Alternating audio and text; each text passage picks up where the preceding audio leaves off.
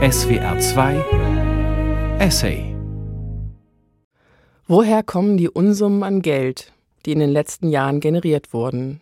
In historisch unbekannten Dimensionen wird Geld vermehrt und vernichtet.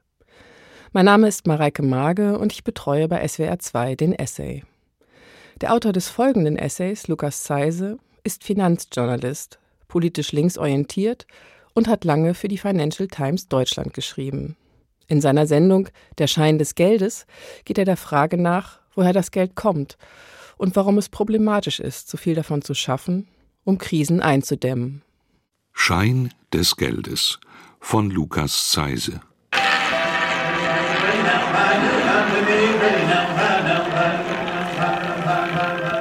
Monsieur Fekroge. 13 black odd, no winners. Schön, die Phönizier haben das Geld erfunden. Aber warum so wenig? Das Zitat wird Johann Nestreu zugeschrieben. In Wirklichkeit stammt es wohl von einem polnischen Dramatiker namens Marian Zajucki aus dem Jahr 1970. Besonders absurd kommt es uns heute vor, da Geld zwar immer noch für uns normale Sterbliche knapp ist, zugleich aber in der Zeitung von der massiven Geldvermehrung durch die Zentralbanken die Rede ist. Diese mit dem Auftrag der Emission, Herausgabe von geldbeauftragten Institutionen sind in der sich entfaltenden Wirtschaftskrise dabei, frisches Geld in bisher nicht gekannter Menge in die Welt zu setzen. Die Europäische Zentralbank EZB zum Beispiel hat von 2007 bis heute ihre Bilanzsumme von 1,5 auf über 5,5 Billionen Euro ausgeweitet, was etwa 35 Prozent der jährlichen Wirtschaftsleistung der Länder der Eurozone ausmacht. Die rechte Seite der Bilanz einer Zentralbank besteht zum weit überwiegenden Teil aus Geld, das die Bank selbst geschöpft und in Umlauf gebracht hat. Man kann also nüchtern konstatieren, dass die Zentralbanken der kapitalistischen Welt dabei sind, den eingangs beklagten Fehler der Phönizier zu korrigieren. Man sollte aber auch immer das Positive sehen. Das besteht in diesem Fall darin, dass die Finanzkrise vor 15 Jahren und ihre Verrücktheiten für Erstaunen sorgte, dann für Empörung, schließlich sogar für Interesse am Rätselgeld. Für Erstaunen sorgte, dass die zuweilen gehörte These, modernes Geld werde aus dem Nichts produziert, bei Geschäftsbankern, Notenbankern, manchmal sogar Finanzministern nicht auf Widerspruch stieß, sondern mit lässigem Achselzucken quittiert wurde. Anflüge von Empörung entstand bei manchen, als sie begriffen, dass im regulären Nichtkrisenfall nicht die Zentralbank darüber entscheidet, ob und wie viel frisches Geld entsteht, sondern die privaten Geschäftsbanken. Empörend ist in der Tat, dass über viele Jahrzehnte lang behauptet wurde, dass es sich anders verhält. In den Textbüchern über Geld und Kredit erscheinen die Banken in erster Linie als Vermittler. Sie sammeln nach diesem Mythos das überschüssige Geld der Bürger und der Kapitalisten und geben es sodann als Kredit weiter. Die falschen Theorien über die Geldentstehung sind einerseits einfach fehlerhafte ökonomische Wissenschaft, sie sind aber auch eine Art Rechtfertigungsmythos der Banken, der von den Bankern selber, aber auch von den Zentralbankern gepflegt und in Festreden verbreitet wurde.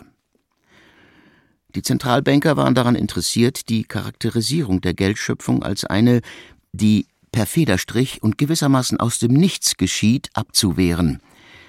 Erst nach der jüngsten, wirklich welterschütternden Finanzkrise 2007-2008 haben sicher auch unter dem leicht steigenden Druck der an diesen Dingen interessierten Öffentlichkeit die Zentralbanken sich bequemt, die Geldentstehung aus dem Kredit korrekt darzustellen.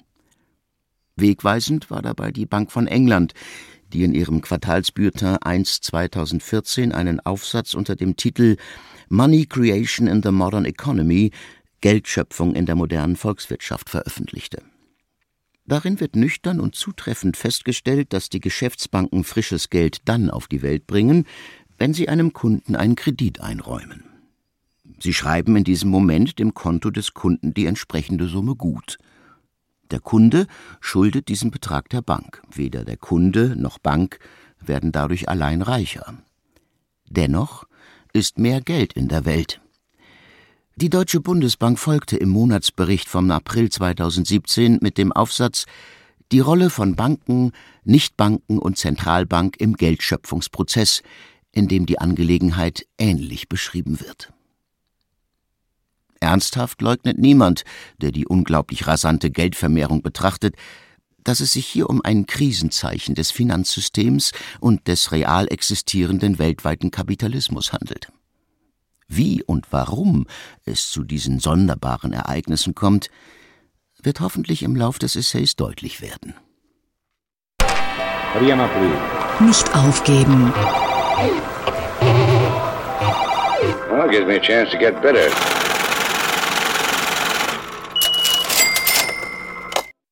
Schuldenverhältnisse. Um einen Kredit zu geben oder zu nehmen, muss das Geld dafür vorhanden sein. Das scheint die Logik und auch die Alltagserfahrung zu lehren. Nur wer über Geld verfügt, kann Kredit vergeben. Die klassischen Ökonomen seit Adam Smith leiten das Geld aus der Tauschwirtschaft, also der Produktion von Waren zum Zwecke des Tausches ab. Geld ist eine Ware, die sich zum allgemeinen Vergleichsmaßstab entwickelt und damit Wertausdruck für alle Waren wird. Hier wird anders argumentiert, nämlich Geld entwickelt sich aus den Schuldbeziehungen, die die Menschen im Zuge der gesellschaftlichen Produktion und Arbeitsteilung eingegangen sind. Wir sprechen zwar auch heute von Schulden, aber weit vornehmer und weniger negativ klingt das Wort Kredit. Was ist Kredit? Kredit ist die Überlassung einer Arbeitsleistung, einer Sache, eines Tieres oder eines Menschen an einen anderen auf Zeit. Der Kredit begründet ein Schuldverhältnis des Kreditnehmers an den Kreditgeber. Der US-Anthropologe David Graeber schildert in seinem Buch Schulden, die ersten 5000 Jahre, Stuttgart 2012, wie sehr Schuld, Kredit in alten und neuen Kulturen die Gesellschaft bestimmen. Graeber ist Idealist. Er leitet die materiellen Schuldverhältnisse von ideellen und religiösen ab. Materialisten wie ich sind der Auffassung, dass es umgekehrt ist. Die Vorstellung einer Schuld gegenüber den Göttern oder den Ahnen ist eine Analogie zu den Schulden, die die Menschen untereinander eingehen. Hier einige Beispiele für solche Kredit-Schuldverhältnisse mit und ohne Geld. Ein Stamm hilft einem anderen bei der Jagd. So schuldet der andere seinerseits diesem Hilfe. Ein Bauer hilft mit Arbeitskräften, Knechten oder seinen Söhnen einem anderen bei der Ernte. Der ist nun in des anderen Schuld, sie wird beglichen durch umgekehrte Leistung oder Teilhabe am Ernteertrag. Der eine lässt das Vieh des anderen eine Saison oder jahrelang an seiner Wasserstelle saufen, die Schuld kann beispielsweise in Kälbchen abgegolten werden. Der eine überlässt dem anderen in hohen Maßen abgezähltes Saatgut, der schuldet ihm in der Regel einen Teil der Ernte. Der eine gibt seine Tochter dem Sohn des anderen zur Frau, der schuldet ihm etwas, und zwar nicht wenig. Ähnlich, der eine rettet dem anderen das Leben. Schließlich, Schuldbeziehungen gründen vielfach auf Hilfeleistungen und Teilnahme im Krieg. Schuldbeziehungen treten innerhalb von Familien und Stämmen und zwischen Familien und Stämmen auf. Sie treten in frühen Staaten am Nil und im Zweistromland, am Indus oder in China auf, und sie treten zwischen Herrschern und Beherrschten auf. Das mit den Herrschern ist allerdings ein besonderer Fall. Herrscher sind in der Lage, den Untertanen Pflichten und Schulden aufzuerlegen, beispielsweise die Pflicht, Fronarbeit zu leisten oder Steuern zu zahlen, obwohl diesen Schulden kein Kredit vorausging. Wie genau die Bitte im christlichen Gebet Vater unser und vergib uns unsere Schuld, wie auch wir vergeben unseren Schuldigern, zu verstehen ist und worin unsere Schuld eigentlich besteht, bleibt an dieser Stelle weiter offen. In den frühen Staaten des Orients werden mit der Erfindung der Schrift die Schuldverhältnisse aufgeschrieben. Es wird Buch geführt. Die Schuldverhältnisse werden formalisiert, juristisch und quantitativ fixiert. Die gegenseitigen Schulden werden pro Saison, Viehtrieb oder Ernte ab und gegengerechnet beispielsweise die Lieferung von Brot, Getreide gegen Geräte und Kleidung aus Leder. Weicht diese Lieferung vom üblichen ab, entsteht eine Differenz, die auf neue Rechnung als Schuld einer Seite vorgetragen wird und irgendwann beglichen werden muss. Dies geschieht schließlich in Form eines dritten Produkts, etwa Kupfer oder Gerste, das allgemein als Verrechnungseinheit dient. Der entscheidende Schritt zum eigentlichen Geld als Ware, die weitergereicht werden kann, ist damit getan. Die Bestimmung der Verrechnungseinheit ist eine hoheitliche Aufgabe, also des Staates, der damit Geld zur Begleichung von Schulden in die Welt setzt, bevor es in Form von Münzen oder bedruckten Papierzetteln die Bühne betritt.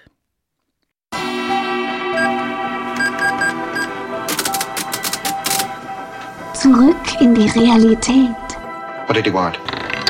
Rouge piripas. Cali cheval fleur. Wie Geld heute entsteht. Werfen wir einen Blick auf die Gegenwart. Im zeitgenössischen Kapitalismus verwalten die Geschäftsbanken nicht nur das Geld, sie produzieren es auch. Rechtlich ist Bargeld das einzige richtige Geld, nur die von den Notenbanken gedruckten Scheine und die von den Regierungen geprägten Münzen sind gesetzliche Zahlungsmittel. Das legen das Bundesbankgesetz und der Paragraph 128 des EU-Vertrages fest. Faktisch ist das sinnlich erfahrbare Bargeld nur ein kleiner Teil des im Lande umlaufenden Geldes, in Deutschland nur etwa ein Zehntel der gesamten eng definierten Geldmenge. Was sind die anderen neun Zehntel? Es ist das bei den Banken in Form von Kontoguthaben liegende Geld, das sogenannte Buch- oder Giralgeld. Giralgeld entstand in Italien, um Zahlungen durch ein Umlaufsystem der Banken zu erleichtern. Das italienische Wort Giro heißt wie in Giro d'Italia Rundreise. Statt Gold oder Münzen mühsam von Florenz nach Mailand zu transportieren, wies der Florentiner Kaufmann seine heimische Bank an, die Zahlung durchzuführen. Die benachrichtigte ihre Korrespondenzbank in Mailand, den Geldbetrag dem Konto des Empfängers gutzuschreiben. Buch- oder Giralgeld ist auf Verlangen der Kunden jederzeit in echtes Bargeld tauschbar. Und nur diese Bereitschaft und Fähigkeit der Bank, das Geld auf Verlangen herauszurücken, macht das Buch- oder Giralgeld den Geldschein ähnlich und fast ebenbürtig. Die große Finanzkrise von 2007, 2008, in deren Verlauf das Finanzsystem und die Banken weltweit wackelten, um schließlich im Herbst 2008 von den Staaten vor dem Untergang gerettet zu werden, hat der Öffentlichkeit vor Augen geführt, dass Bargeld und Sichtguthaben nur annäherungsweise ebenbürtig sind. Mancher wird sich vielleicht daran erinnern, dass Angela Merkel, die damals Kanzlerin war, im Oktober 2008 die Bankenrettung mit den Worten einleitete Liebe Mitbürger, Ihre Einlagen bei den Banken sind sicher. Das eben stimmte nur deshalb, weil die Bundesregierung 480 Milliarden Euro zur Rettung der deutschen Banken bereitstellte. Aber die Sichtguthaben sind auch Geld. In Nicht-Krisenzeiten, wenn die Banken einigermaßen stabil sind, erfüllen sie alle Funktionen, die das Bargeld auch hat. Man kann mit diesem Giralgeld durch Überweisung oder durch das Ausstellen eines Schecks Schulden begleichen. Das Giralgeld wird auch als Wertaufbewahrungsmittel verwendet. In der Handhabung hat sich das Geld auf dem Bankkonto dem Bargeld in vieler Hinsicht als überlegen herausgestellt. Die meisten Menschen haben mehr Geld auf der Bank als im Geldbeutel. Sichtguthaben, wie die Banken das nennen, sind zwar Geld, sie sind aber von anderer Art Geld als die von der Notenbank herausgegebenen Scheine. Sie sind der schriftliche oder im Computer festgehaltene Ausdruck für die Schulden, die die Bank ihrem Kunden und Kontoinhaber gegenüber hat. Die Bank ist verpflichtet, dem Kunden jederzeit bis zur Höhe seines Guthabens entweder Bargeld in Scheinen und Münzen auszuzahlen oder Dritten im Auftrag des Kunden Geld zu überweisen. Die Bank verwaltet den Geldbestand des Kunden. Das Guthaben ist umgekehrt dadurch entstanden, dass der Kunde selber Bargeld eingezahlt hat oder Dritte Geld auf das Konto überwiesen haben. Zusätzliches Geld wird entgegen dem weit verbreiteten Glauben nicht dadurch geschaffen, dass die Europäische Zentralbank entscheidet, mehr Geld zu drucken und es dann über die Banken in Umlauf bringt. Die Reihenfolge ist umgekehrt. Konkret sieht es so aus. Ein gut betuchter Unternehmer X braucht einen Kredit von beispielsweise 10 Millionen Euro, den die Bank ihm gerne gewährt, weil er eine gut laufende Fabrik als Sicherheit bieten kann. Wenn der Kreditvertrag von beiden Seiten unterzeichnet ist, schreibt die Bank dem Konto des Herrn X 10 Millionen Euro gut. Herr X kann nun über 10 Millionen Euro zusätzlich verfügen, hat aber zugleich 10 Millionen Euro Schulden mehr. Umgekehrt bedeuten die Schulden des Herrn X für die Bank, dass sie über eine Forderung gegenüber Herrn X in Höhe von 10 Millionen Euro verfügt. Noch ist keine der beiden Parteien reicher als zuvor, aber die Menge des Geldes im gesamten Bankensystem und der Volkswirtschaft ist um 10 Millionen Euro höher als zuvor. Das ist nicht etwa falsch oder doppelt gerechnet, denn Herr X hat ja tatsächlich 10 Millionen Euro mehr auf seinem Konto. Wie jeder Bürger kann er über dieses Geld sofort verfügen. Es ist, wie wir gesehen haben, in der täglichen Praxis so gut wie Bargeld. Warum funktioniert das Ganze so relativ reibungslos? Wenn Herr X Geld von seinem Konto an die Baufirma überweisen will, die ihm die neue Fabrik hinstellt, muss die Bank das per Kreditvertrag geschaffene Geld überweisen. Sie hat aber, als sie Herrn X den Kredit über 10 Millionen Euro einräumte, nicht geprüft, ob sie gerade über so viel Geld, das heißt Gutschriften anderer Kunden, verfügt. Im Gegenteil. Es ist ihr Geschäft, das Geld ihrer Kunden bis auf kleinste Reservebestände weiter zu verleihen oder, wie man so sagt, arbeiten zu lassen. Die Bank vertraut darauf, dass sie die Überweisung vom Konto des Herrn X an die Baufirma locker aus den täglich zufließenden Überweisungen auf die Konten ihrer anderen Kunden leisten kann. Wenn die Baufirma ihr Geschäftskonto bei derselben Bank führt, ist das überhaupt kein Problem. Der Betrag wird vom Konto des Herrn X bankintern auf das Konto der Baufirma umgebucht. Aber auch wenn die Baufirma ihr Konto bei einer anderen Bank führt, fließen der Bank durch den Zahlungsverkehr ihrer Kunden täglich riesige Beträge zu und ab. Der tägliche Saldo wird auf dem Geldmarkt unter Banken ausgeglichen. Dort tauschen täglich die Banken eines Währungsgebietes kurzfristiges Geld mit Laufzeiten von einem Tag bis zu zwei Jahren. Ergibt der Zahlungsverkehr der Kundschaft ein Minus, wird sich die Bank von anderen Banken Geld leihen. Andere Banken, deren Kundenkonten per Tagessaldo ein Plus ergibt, verleihen diese Beträge. Auf diesem Geldmarkt unter Banken fließen da täglich ganz hübsche Milliardenbeträge in die eine oder andere Richtung. Man verzeihe mir diesen Ausflug in das zwar riesige, aber auch triviale und meist wenig aufregende Geldgeschäft der Banken. Die Ursprungsfrage war ja, wie neues Geld in die Welt kommt. Es fing an mit dem Kreditvertrag einer Bank an Unternehmer X. Es wurde behauptet, der Kreditvertrag und die damit verbundene Gutschrift auf Herrn Xs Konto allein habe schon die Menge des Geldes in der Welt um diesen Betrag erhöht. Andererseits habe die Bank kein Problem damit, diese 10 Millionen Euro zusätzlich bei der Auszahlung darzustellen, denn sie könne sich derlei Kleinigkeiten aus Überweisungen an ihre Adresse und auf dem Bankengeldmarkt besorgen. Dennoch bleibt das sonderbare Plus der Geldmenge, das zwar mit dem Federstrich des Kreditvertrags in der Welt ist, das aber die Bank, wenn es zur Auszahlung kommt, erst noch beschaffen muss.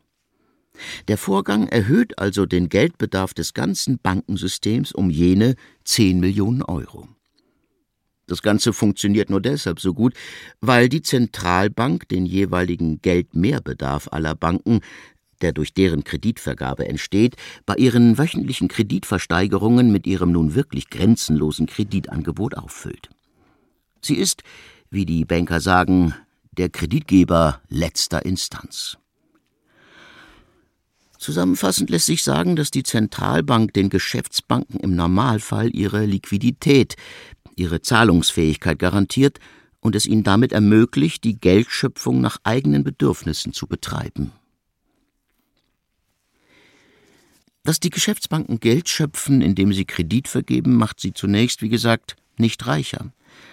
Aber das Privileg der Banken, nach eigenem Gutdünken Kredit zu vergeben und darauf Zins zu verlangen, verschafft ihnen eine besondere Macht darüber, wo investiert wird oder, anders gesagt, in welche Richtung die Gesellschaft sich ökonomisch entwickelt. Aus diesem Grund hat die Arbeiterbewegung und haben bürgerliche Demokraten immer die Verstaatlichung der Banken gefordert. Warum dieser längliche Exkurs über die Geldentstehung?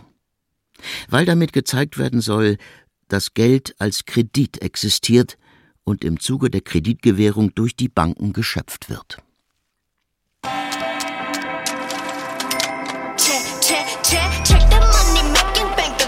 Number. 40. 40, 45, 50, 55, 60. Listen to my money talk, spend how I like it. Yeah, everyone know what I mean, mean. When it's a green, when it's a green, I mean go. You get the message?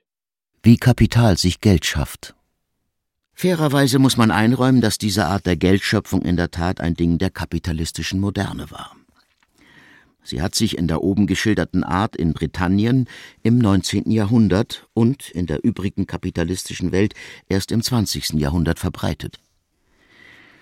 Walter Batchett, ein Journalist und Banker, hat 1873 in seinem Buch Lombard Street, A Description of the Money Market dargestellt, was die begüterten Bürger Englands dazu veranlasst hat, ihr Geld den Banken zur Aufbewahrung anzuvertrauen. Das Buch heißt Lombard Street, weil damals schon die Bank von England an der Ecke Lombard Street, Threadneedle Street in der Londoner City ihren Sitz hatte. Batchett beschreibt den englischen Geldmarkt aus der Sicht dieser Zentral- und Notenbank, der damals größten und wichtigsten Finanzinstitution der Welt. In Batchetts Darstellung tritt damals, anders als heute, zunächst nicht die Bank als Kreditgeber auf, sondern vielmehr der Unternehmer.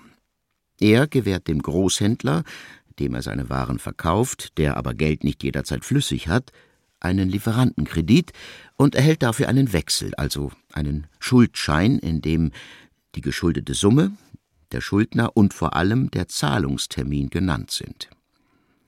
Der Wechsel ist noch kein Geld, Dafür ist der Großhändler, der ihn ausgestellt hat, zu unbekannt und in den Augen der übrigen Geschäftswelt als Schuldner zu unsicher. Dennoch erfüllt der Wechsel seit seiner Erfindung im ausgehenden Mittelalter in Italien weitgehend die Rolle des Geldes.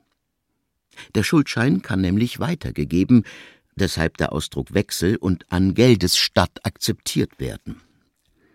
Der Unternehmer, der den Wechsel erhalten hat, kann nicht warten, bis der Großhändler am Fälligkeitstag des Wechsels den Kredit begleicht. Er muss und will das Quasi-Geld möglichst schnell wieder in generell akzeptiertes Geld umwandeln, um Rohstoffe und Vorprodukte zu kaufen und seinen Arbeitern Lohn zu zahlen. Dem Lieferanten der Rohstoffe schreibt er selber einen Wechsel. Wenn es der Zufall will und weil der Fabrikant so ein guter Kunde ist, akzeptiert der Rohstofflieferant den Wechsel des Großhändlers, der nun dem Rohstofflieferanten Geld schuldet. Wie auch immer, der Vorgang beschreibt einigermaßen plausibel, wie die Kapitalisten sich ihr Geld, und sei es Geldersatz oder von Hand zu Hand gehende Schulden, selbst erzeugen. Für Walter Batchett beginnt hier allerdings erst die Angelegenheit. Die Wechselproduktion setzt er voraus und er beschreibt, dass die Unternehmer, die für die von ihren Arbeitern produzierten Waren Wechsel erhalten haben, damit zu einer der überall neu gegründeten Provinzbanken eilen, dort ihren Wechsel einreichen und dafür richtiges Geld erhalten. Für ihre Mühen und weil richtiges Geld besser als das Quasi-Geldwechsel ist, ziehen die Banken beim Tausch der Wechsel in richtiges Geld den Diskontsatz ab. Sie diskontieren den Wechsel.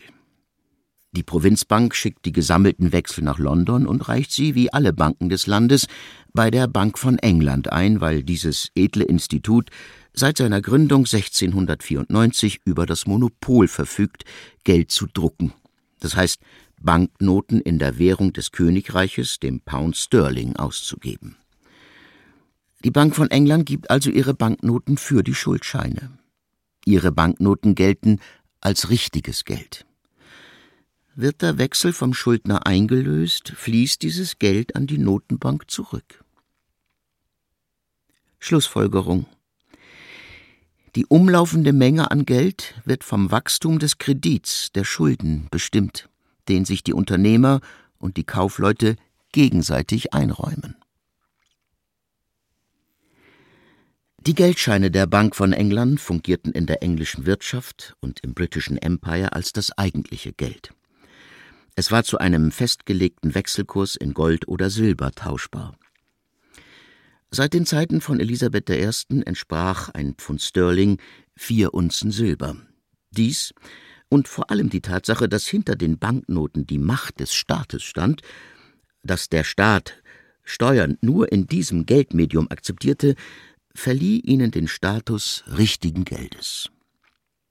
1844 wurde nach langem Streit ein Verhältnis der Größe der Goldreserve der Zentralbank, der Bank von England, zur ausgegebenen Menge umlaufender Noten festgelegt. Von einer kompletten Gold- oder Silberdeckung dieser Noten, dass also für jede ausgegebene Pfundnote entsprechend viel Edelmetall in den Tresoren der Bank von England lag, kann aber auch in diesen goldenen Zeiten des britischen Empire und des Frühkapitalismus keine Rede sein. Batchett schreibt, dass zum Jahresende 1872 bei den Londoner Banken, die ihre Bilanzen veröffentlichten, 120 Millionen Pfund an Depositen lagerten. Er vergleicht diese Summe mit Paris, umgerechnet 13 Millionen Pfund, New York 40 Millionen Pfund und dem Deutschen Reich 8 Millionen Pfund. Die Stärke des Finanzplatzes London basiert neben dem florierenden Industriekapital auf diesen Einlagesummen bei den Banken. Sie machen es möglich, dass auch Ausländer und vor allem auch ausländische Regierungen in London leicht Großkredite erhalten, was wiederum zur Folge hat, dass sie wie die inländische Kapitalistenklasse Konten bei Londoner Banken führen. Die Kreditexpansion übertrifft offensichtlich schon in diesen frühen Phasen des Kapitalismus das ohnehin hohe Wachstumstempo der industriellen Produktion. Batchett befasst sich in seinem Werk über den Bankenmarkt London nicht von ungefähr auch mit den unregelmäßig, aber häufig auftretenden Kreditkrisen.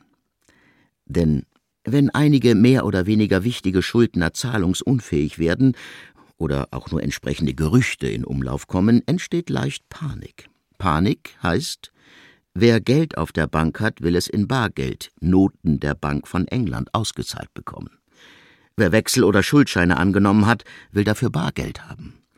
Die Geschäftsbanken fordern den gewährten Kredit von den Artgenossen zurück und geben keineswegs neuen Kredit. Alle Banker rennen zur Notenbank, dienen ihr alle Kreditverträge an und wollen stattdessen Bargeld. Das ist der Ansturm auf die Bank, im Englischen Bankrun genannt. Das Ganze ähnelt ganz dem Zustand des Weltfinanzmarktes von 2007. Der Notenbank, der Bank von England, geht das Geld nicht aus, weil sie drucken lassen kann. Sie ist gerade in der Not der Kreditgeber letzter Instanz. Sie sollte Geld in solchen Krisenzeiten freizügig geben, allerdings nur gegen gute Sicherheit und zu hohen Zinsen, rät ihr Batchett in seinem Büchlein. Das Nebenproblem war aber, dass die Goldreserve der Bank von England nicht ausreichte, um das in Massen geforderte und ausgegebene Bargeld im vorgeschriebenen Ausmaß zu decken. Hauptproblem war im England des 19. Jahrhunderts die Gesetzgebung. Schon in der Panik von 1847, drei Jahre nach dem 1844 beschlossenen Gesetz, das die Obergrenze der Ausgabe von Banknoten durch die Bank von England an die Höhe ihrer Goldreserve koppelte, wurde diese Grenze verletzt. Die Bank gab mehr Bargeld aus, als sie durfte. Batchett lobt sie dafür. Das Gesetz über die Golddeckung wurde revidiert und den Umständen angepasst. Die Deckungsgrenze durch Gold wurde verringert und bis zur nächsten Panik beibehalten. Zweite Schlussfolgerung. Die Kredit- und Geldmengenexpansion folgt nicht der kapitalistischen Akkumulation, sondern übertrifft sie in Zeiten guter Konjunktur um ein Mehrfaches. Sie ist eine eigenständige Ursache für kapitalistische Krisen. Allerdings führen nicht alle Finanzkrisen zu Krisen der realen Wirtschaft.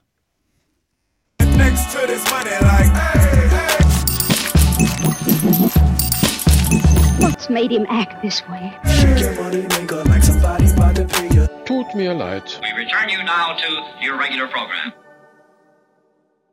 Keynes, der Geldbesitzer, verursacht die Krise. Geld hat neben seinen anderen Vorzügen auch die wichtige Funktion als Wertaufbewahrungsmittel.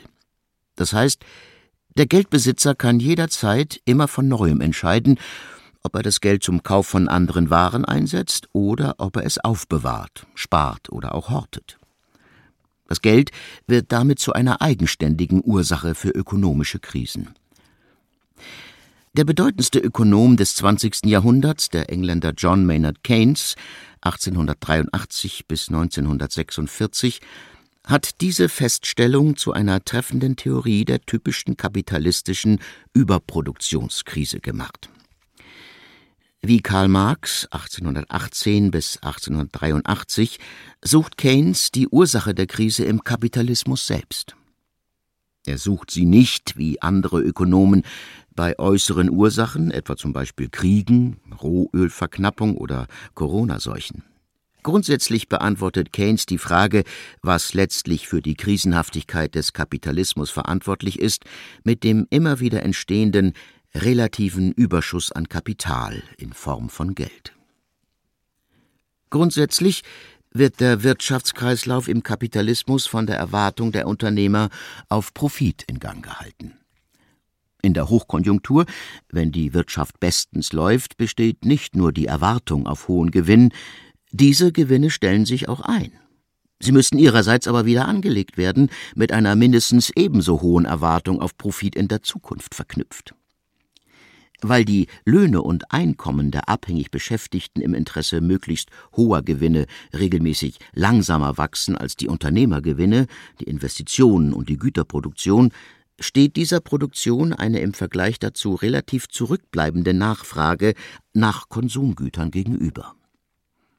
Die Unternehmen fürchten zu Recht mäßigen oder stagnierenden Absatz und sehen deshalb keine ihren Maßstäben entsprechenden profitablen Anlagemöglichkeiten mehr. Sie horten die angehäuften Profite als Geld statt zu investieren. Auch die Nachfrage nach Investitionsgütern geht damit zurück. Der Wirtschaftskreislauf stockt. Die Krise beginnt. Entscheidend für das Ungleichgewicht auf den Gütermärkten ist dabei nach Keynes ein einzigartiger Vorzug des Geldes die Liquidität. Gemeint ist damit die Fähigkeit des Geldbesitzers, jegliche Schuld sogleich bezahlen zu können oder, positiv ausgedrückt, jederzeit ökonomisch auf dem Markt handeln zu können. Die zentrale Figur in Keynes ökonomischer Analyse ist denn auch der Spekulant, also derjenige, der so viel Geld sein eigen nennt, dass er die Wahl hat zwischen verschiedenen Anlagemöglichkeiten. Er kann das Geld entweder in ein langfristiges Projekt stecken oder er kann es in liquider Geldform halten. Üblicherweise wird er beides tun. Er wird als Bargeld immer so viel halten, dass er seine laufenden Transaktionen decken kann. Leider aber kann der Spekulant nicht voraussehen, wie sich die Kapitalrendite entwickeln wird. Also hält er, wie die Börsenhändler sagen, sein Pulver trocken. Keynes, der selbst aktiver Spekulant war, wusste, wovon er sprach. Er bezeichnete das Phänomen, wonach die Geldbesitzer aus Unsicherheit mehr als nötig an liquiden Mitteln festhalten, als die Liquiditätspräferenz. Sie ist verantwortlich dafür, dass die Investitionen zu gering bleiben. Es ist das Geld als Wertaufbewahrungsmittel, das als Kern des Problems erscheint. Wenn es zur Hortung führt, wird es dem Kreislauf entzogen und stört damit Zirkulation und Produktion. Warum im Kapitalismus die Vermögensbesitzer die entscheidende Rolle spielen, erklärt Keynes nicht. Dennoch hat er recht damit, sie ins Zentrum seiner Analyse zu rücken. Der Vermögensbesitzer, vulgo Spekulant, vertritt als Archetyp das Kapital, welches sich so schnell wie möglich zu vermehren sucht, die höchste Profitrate sucht und in die rentierlichste Anlage drängt.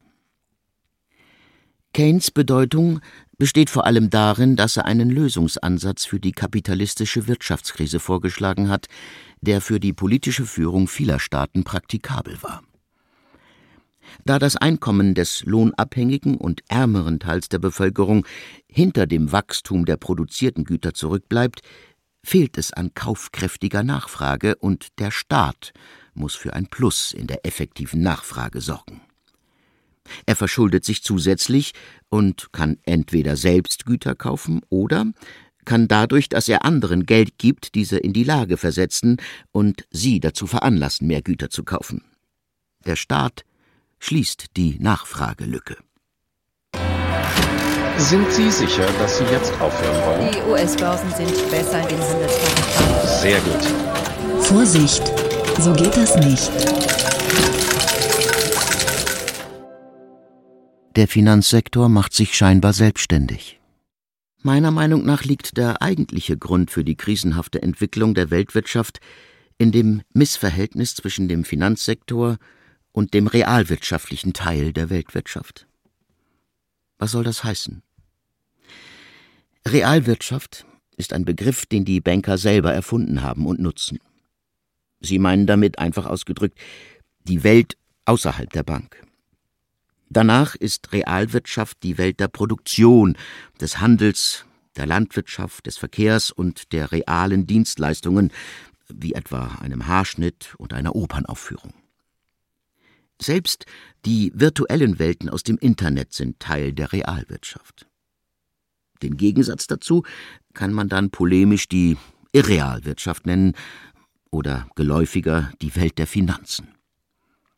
Zum Finanzsektor zählen als wichtigste Institutionen Banken und Versicherungen, außerdem Fonds, die Börsen und schließlich die relativ jungen Institutionen wie Hedgefonds und Private Equity oder Beteiligungsfonds. Für letztere hat sich, dem früheren SPD-Vorsitzenden Franz Müntefering folgend, in Deutschland der Ausdruck Heuschrecken eingebürgert. Sie sind die Inkarnation oder die schlagkräftigen Organisationen der von Keynes gemeinten Geldbesitzer, Spekulanten, die nichts anderes tun, als darüber nachzusinnen, wie ihr Geld am profitabelsten einzusetzen ist. Man braucht kein Ökonom zu sein, um zu erkennen, dass in der Finanzwirtschaft kein Wert geschaffen wird. Die Finanzwirtschaft konstruiert und tauscht vielmehr Ansprüche oder juristische Titel aus die in der Realwirtschaft produzierten Werte. Oder, um es am konkreten Beispiel zu erläutern, die Bank gibt dem Unternehmen einen Kredit und sichert sich damit, mit dem Zins auf diesen Kredit, einen Teil des vom Unternehmen erzielten Gewinns. Geld, Kredit und Finanzen sind dennoch essentielle Sektoren für den Kapitalismus. Wenn jedoch der Finanzsektor dauerhaft schneller wächst als die Realwirtschaft, gerät die Volkswirtschaft in eine Krise. Die Schätzungen darüber, um wie viel stärker auf dem Globus das Finanzvermögen gewachsen ist als die Realwirtschaft, sind unterschiedlich. Das hängt davon ab, welche Daten herangezogen werden.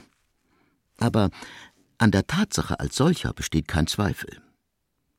Es scheint ebenso sicher, dass sich der Prozess des relativ schnelleren Wachstums des Finanzsektors in den 90er Jahren des vorigen Jahrhunderts noch einmal beschleunigt hat, in der großen Finanzkrise von 2007, 2008 einen Rückschlag erlebte und seitdem dank der massiven Förderung staatlicher Organe, insbesondere der Notenbanken, wieder hohes Wachstum erlebte.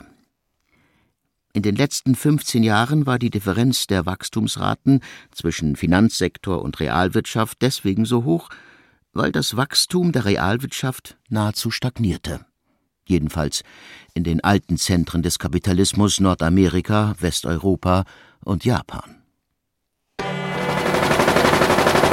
Now the bad news. Well, I'm Abraham Lincoln, 16th U.S. President, and my face is on this penny here you see. Der profitsteigernde Schuldenhebel. Verschuldung wird im Banker-Englisch als Leverage, Hebelwirkung bezeichnet. Das ist eine plastische Bezeichnung, denn es geht um den Hebel, mit dessen Hilfe die Rendite auf das eigene eingesetzte Kapital erhöht werden kann.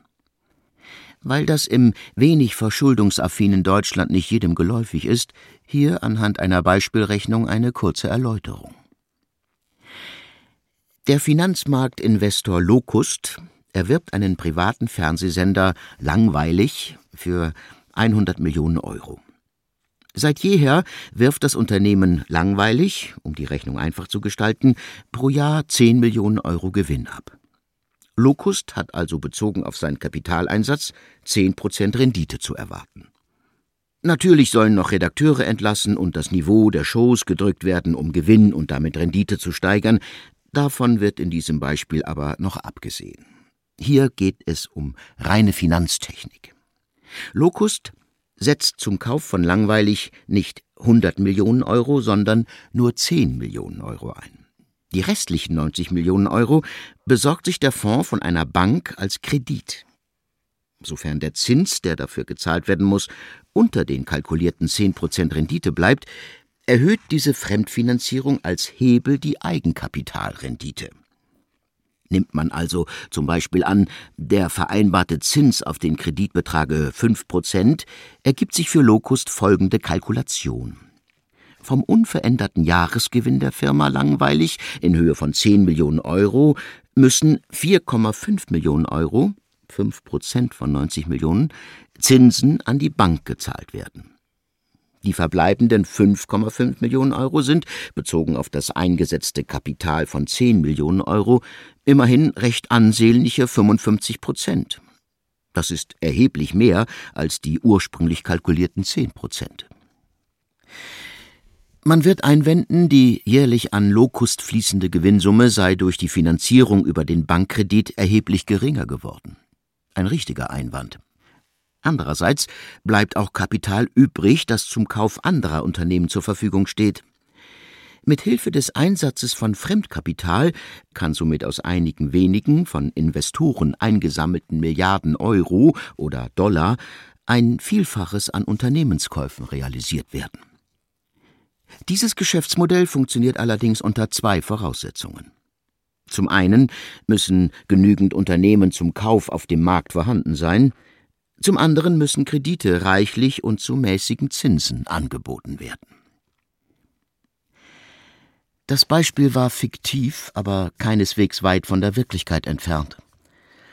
Tatsächlich sammeln die Heuschreckenfonds das Geld von betuchten Investoren mit dem Versprechen ein, jährliche Renditen von 25 bis 40 Prozent erzielen zu können. In der Realität werden oder wurden auch höhere Renditen erreicht. Nur gehen Private Equity Fonds in der Realität noch fantasievoller vor, auch bei der Finanzierung ihrer Operationen. Die wichtigste Variante der Schuldenfinanzierung ist es, dem erworbenen Unternehmen die Schulden aufzubürden, die beim Kauf gemacht wurden. Wenn man die Mehrheit des Aktienkapitals, also die Macht im Unternehmen übernommen hat, sind solche Veränderungen in der Unternehmensfinanzierung einfach. Auch entfallen ja weitgehend die Gründe, weshalb sich Unternehmen üblicherweise verschulden, nämlich die Investitionen. Der Verschuldungshebel hat für die Fonds nicht nur die Wirkung, dass er ihre Rendite erhöht, er vervielfacht auch ihren Wirkungsgrad. Im Beispiel von vorhin reicht es aus, mit eigenem Kapital von nur einem Zehntel des Kaufpreises das Unternehmen zu kaufen.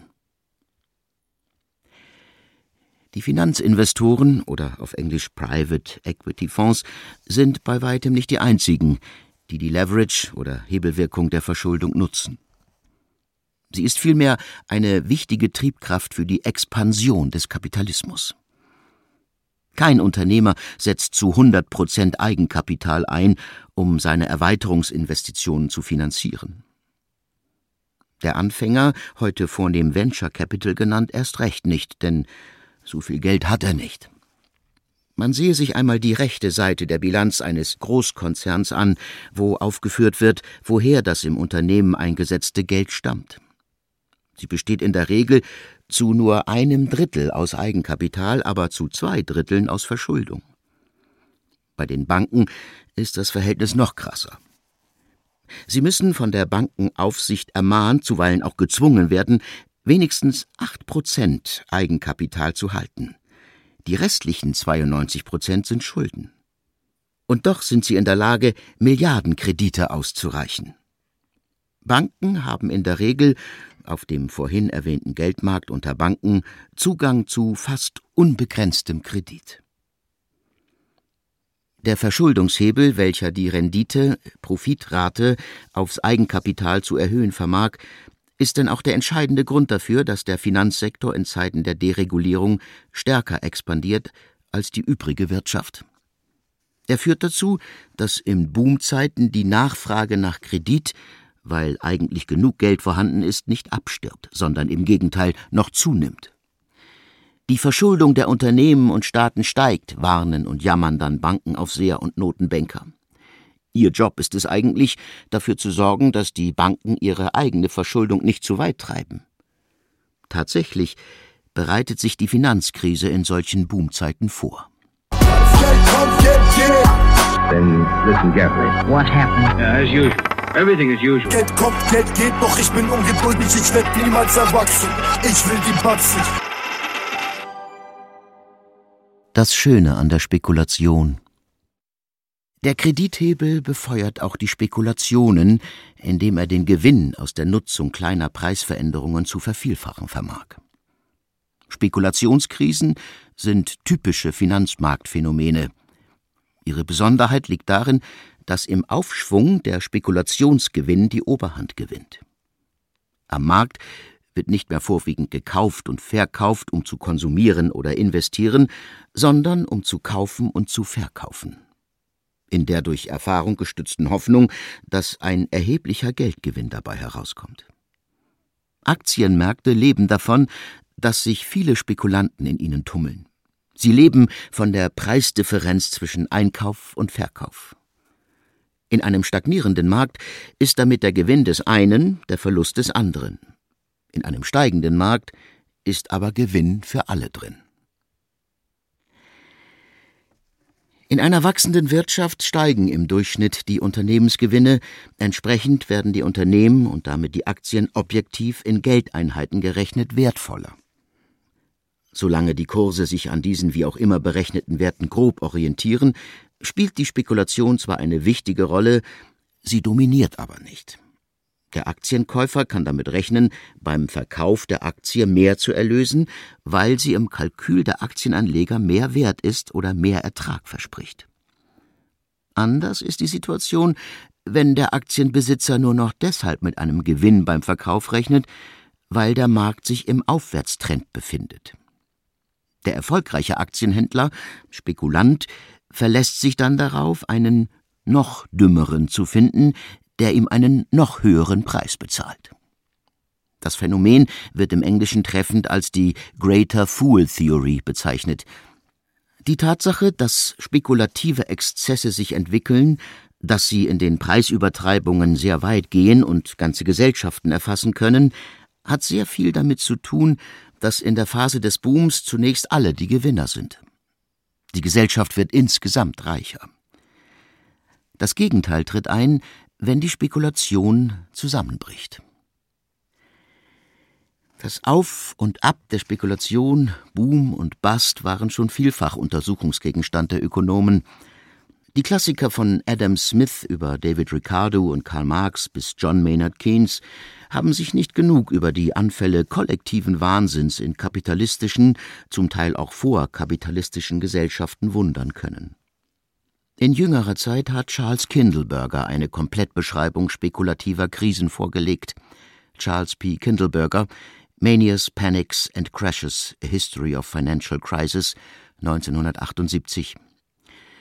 Er begnügt sich dabei nicht damit, das Zustandekommen von Spekulationsblasen zu erklären, sondern legt eine komplette Blaupause für den Ablauf von spekulativen Finanzexzessen und Krisen in kapitalistischen Gesellschaften vor. Vorbild dabei ist vor allem der Boom der 1920er Jahre, der Aktienmarktcrash von 1929 und die sich daran anschließende Depression der US- und der Weltwirtschaft. Im Anstieg macht Kindleberger sechs Entwicklungsstufen aus. Zunächst ein positiver Anstoß, sozusagen ein realer Grund für die beginnende Spekulation. Als mittlerweile klassisches Beispiel fällt einem da die rasante Verbreitung der Computertechnik und des Internets in den 1990er Jahren ein. Die damit geschaffenen oder nur vermuteten Gewinnmöglichkeiten locken und vermehren zweitens das Geldangebot.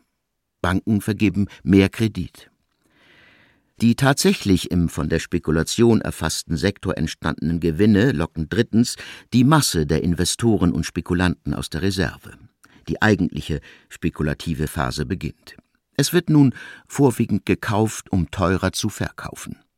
Die Verschuldung steigt, um an den sicheren Profitmöglichkeiten noch besser teilnehmen zu können. Viertens springt die Spekulation in andere Märkte und fünftens in andere Länder über. Sechstens bricht dann der Markt aus welchem Anlass auch immer zusammen. Für den Absturz hat Kindleberger auch eine wichtige Lehre parat. Auch in dieser Phase gibt es sich selbst verstärkende Mechanismen. Mit dem Preisverfall der Wertpapiere schrumpft der Wert der Sicherheiten für die vergebenen Kredite. Die Banken verlangen Rückzahlung oder vergeben zumindest keine neuen Kredite mehr.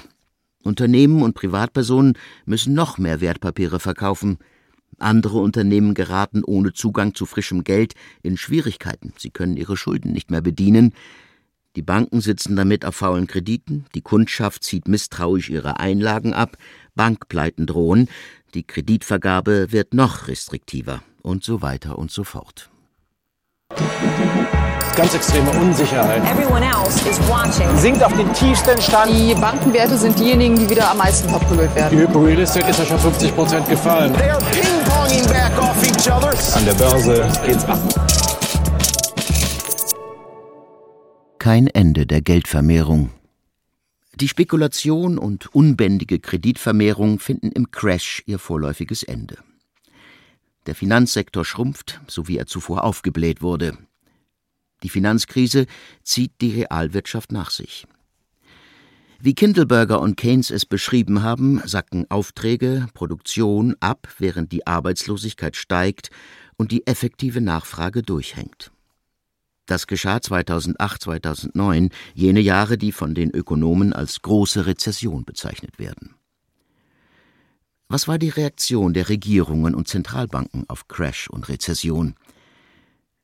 Sie reagierten, wie es der englische Journalist Walter Batchett im ausgehenden 19. Jahrhundert empfohlen hatte. Sie schufen mehr Geld und gaben es aus. Die Regierungen der USA, der EU bis zur Volksrepublik China erhöhten die Neuverschuldung und erhöhten die Staatsaufträge. Das war das eine.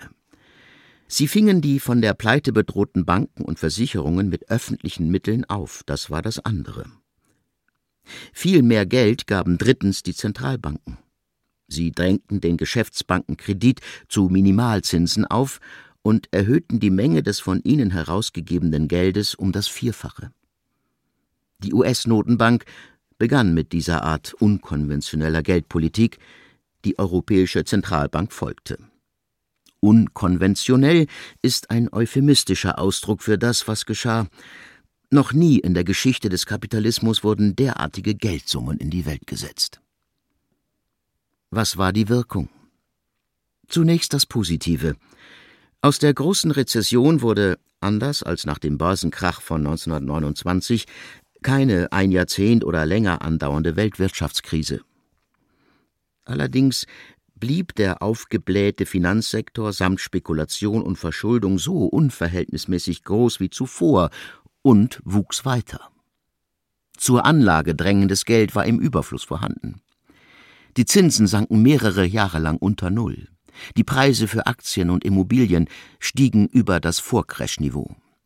Absurditäten wie die Kryptowährungen wurden von der Spekulation in lichte Höhen getrieben. Vielleicht das deutlichste Krisensignal Die Reichen wurden sehr viel reicher. Die globale Ungleichheit stieg, die Armut der vielen wuchs, trotz oder besser wegen des Reichtums der absurd reichen Milliardäre. Die zentralen Aussagen dieses Essays waren Geld ist Kredit, was von der anderen Seite betrachtet Schulden sind. Der industrielle Kapitalismus braucht und erzeugt ein schnelles Geld- und Kreditwachstum. Der Finanzsektor produziert Spekulationsexzesse, die sich in Kreditkrisen entladen. Um diese Krisen einzudämmen, werden diese mit noch mehr Geld zugeschüttet. Das Wachstum des Finanzsektors wird damit noch unmäßiger. Seine Krisen werden häufiger. Es sieht so aus, als seien die Eindämmungsversuche mit immer mehr Geld bald ans Ende ihrer Wirksamkeit gelangt. Eine Lösung für dieses Problem ist nicht in Sicht. Sie wird politisch nicht einmal erwogen, geschweige denn vorbereitet. Ich habe nur etwas Altmodisches anzubieten. Es ist der alte Plan, Geld, Kredit und Finanzen nicht dem Profitprinzip und nicht dem Markt zu überlassen, sondern in direkte staatliche Regie zu übernehmen.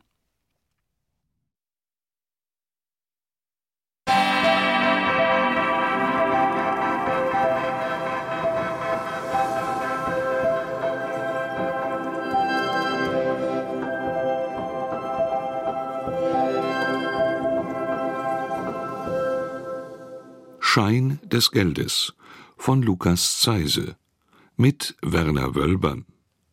Technische Realisation John Krohl. Regie Ulrich Lampen. Redaktion Mareike Mage. Produktion Südwestrundfunk 2023